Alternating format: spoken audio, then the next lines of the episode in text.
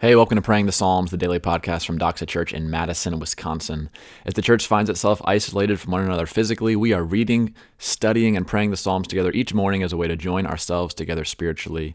So join us to slow down, get a bigger picture of God, a clear picture of ourselves, but most of all, we want to join ourselves around the throne of the one who's joined himself to us. So if you haven't already, pull out a Bible and spend some time in Psalm 19. Psalm 19 is a fantastic psalm. We don't have nearly enough time to even touch this, like to even get into it. It's the kind of psalm that you should chew on and meditate on. It's deeply poetic, it is beautiful.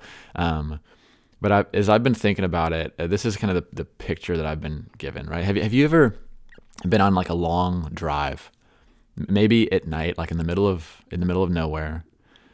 Your windows are down, you, you hear maybe the wind uh, in the fields, the insects in the fields next to you, and and you turn on the radio, right? And you're in the middle of nowhere, right? You, you don't have any stations tuned, and as you turn it on, it's just static.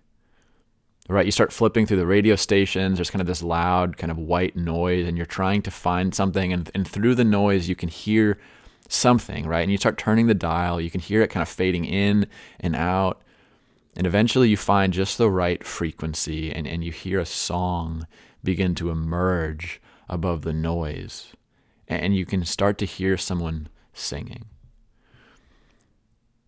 This psalm is like that. This psalm is like that. It's like the psalmist is trying to help us become the kind of people that can tune in to the voice of God that's all around us, even though the noise in our lives is so loud that many of us can't hear it. I, I don't know if you've ever been out on a night like the one that the psalmist is kind of talking about. This this night after night it's pouring out speech, pouring out knowledge. Right? No no light pollution.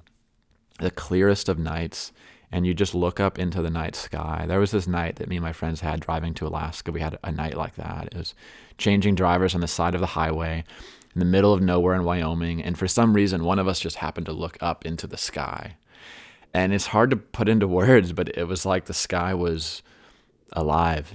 It was like dancing, shooting stars. We could see every satellite. It was like the sky was speaking. And so we woke everyone else up and we didn't keep driving, but we just stopped 3 a.m. All of us just laid down with our heads on the concrete in the middle of the road, looking up in the middle of nowhere in Wyoming. And we just laid there and looked at the sky for probably two hours. And it was one of the most memorable experiences of my entire life. But do, do you know how many stars we were able to see that night? The clearest night sky I've ever seen, and, I, and I've seen a lot of night skies. You know, you know how many night, how many stars we were able to see that night? About forty five hundred. Um, that's not, it felt like a lot, but that's not actually that many stars that we can see, at least compared to how many there are. Right, even on the clearest nights, that's all the human eye can see. If you go to Amazon, though, and you buy like a cheap 15 inch telescope, like just a couple pieces of cheap glass slapped into a tube, do you know how many more you can see? 380 million. I wonder how many God can see. And I wonder how long it took for him to name them. And to just expand our minds even more, this is kind of the rabbit trail I went on with the psalm. If you take all the information that we've gathered from the Hubble telescope and you do all of the corresponding math, we find out that when you hold your arm out and you stick out your thumb, even against the darkest part of the night sky, behind your thumb, there are 15 million. Not 15 million stars, but behind your thumb, there are 15 million galaxies. The question of this psalm isn't about whether we can see them, but it is an invitation into the kind of life where we can start to hear them. He says that the heavens declare the glory of God. The skies above, they proclaim his handiwork. Day to day, they pour out speech, and night to night, they reveal knowledge. And I love the way Eugene Peterson, in, in, his, in the message, translates these next lines. He says, Their words aren't heard, their voices aren't recorded, but their silence fills the earth. Unspoken truth is everywhere. When you look up into the sky at night or you watch the sun set against the horizon, what do you hear? Another question I've been thinking about as I've read this psalm is when was the last time that my life was actually slow enough that I was able to just stand outside and spend time looking up into the skies? Right? Most of us we live in cities and the lights and the pollution they largely crowd out the voice of the night skies, right? Often our lives are busy enough that the time hearing and listening to the commands and precepts of God are sometimes the very first things to be squeezed out of our busy schedules. And our lives are often like that radio, right? It's it's filled with so much static and noise that you can't hear the song that's being played behind it. It's like there's someone speaking, there's someone talking, there's this song that's being played all around us all the time, but most of the time we can't hear it. The noise of our lives and the busyness of our lives is just too much. We can't hear it. This psalm is a prayer for one who has tuned their life to the sound of God's voice. That's what this song is. It's, it's a prayer from someone who's tuned their life to the sound of God's voice. The prayer of someone who is so in tune to the voice of God that they hear the sun itself shouting glories of God as it runs its circuit across the sky. Someone who has spent time, long enough time meditating on the words of God that they've become more valuable than gold, sweeter than honey someone who spent so much time like listening to God's word and and meditating on it and just sitting in it that it he sees it as perfect, whole. It like revives the soul. That the testimony of God would be pure, making wise the simple. They they see the precepts of the Lord as right, rejoicing the heart. The commandments of God as pure, that they enlighten the eyes. And one of the things I think the psalm is saying to us is it's saying, no, listen, beauty isn't in the eye of the beholder. Beauty is out there for those who have eyes to see it. And this psalm is telling us that the voice of God is speaking.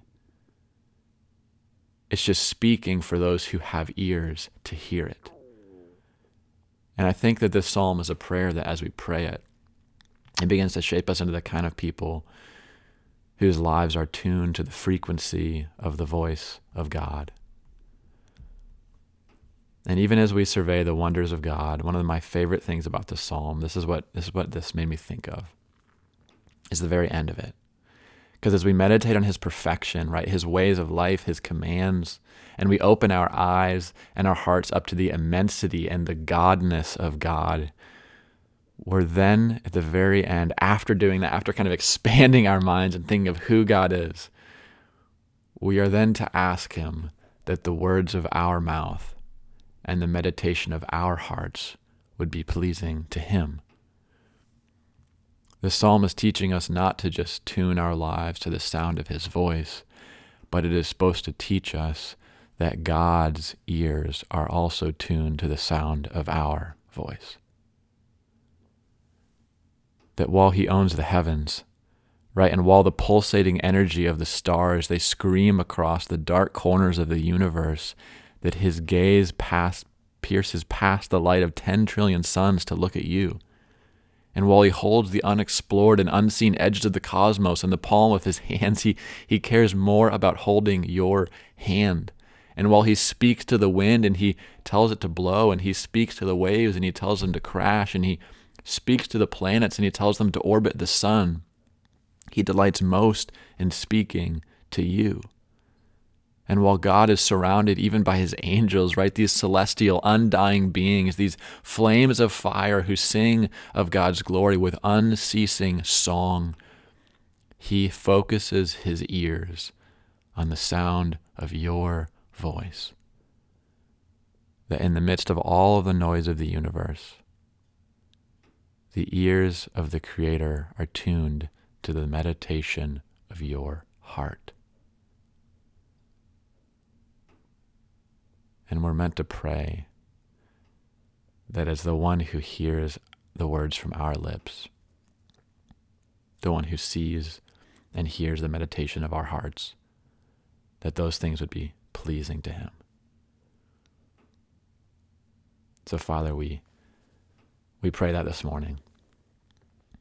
God, I feel like as I just think about the psalm, my mind is, is opened up to just the the glory of you. And I and God, I feel like I feel this desire in my heart to just like hear your words in creation. And so God, would you would you lead us to places like this, to moments like this in our life, where they'd be still enough and quiet enough where we could hear the voice of you that exists in the world around us.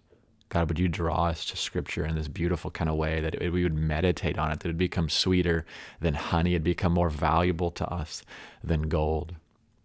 And God, we pray this morning that as we as we speak these prayers to you, and as we fill our hearts with just meditation of you and your word, God, we pray that the words from our lips and the meditation of our hearts would be acceptable in your sight. We love you in your name. Amen.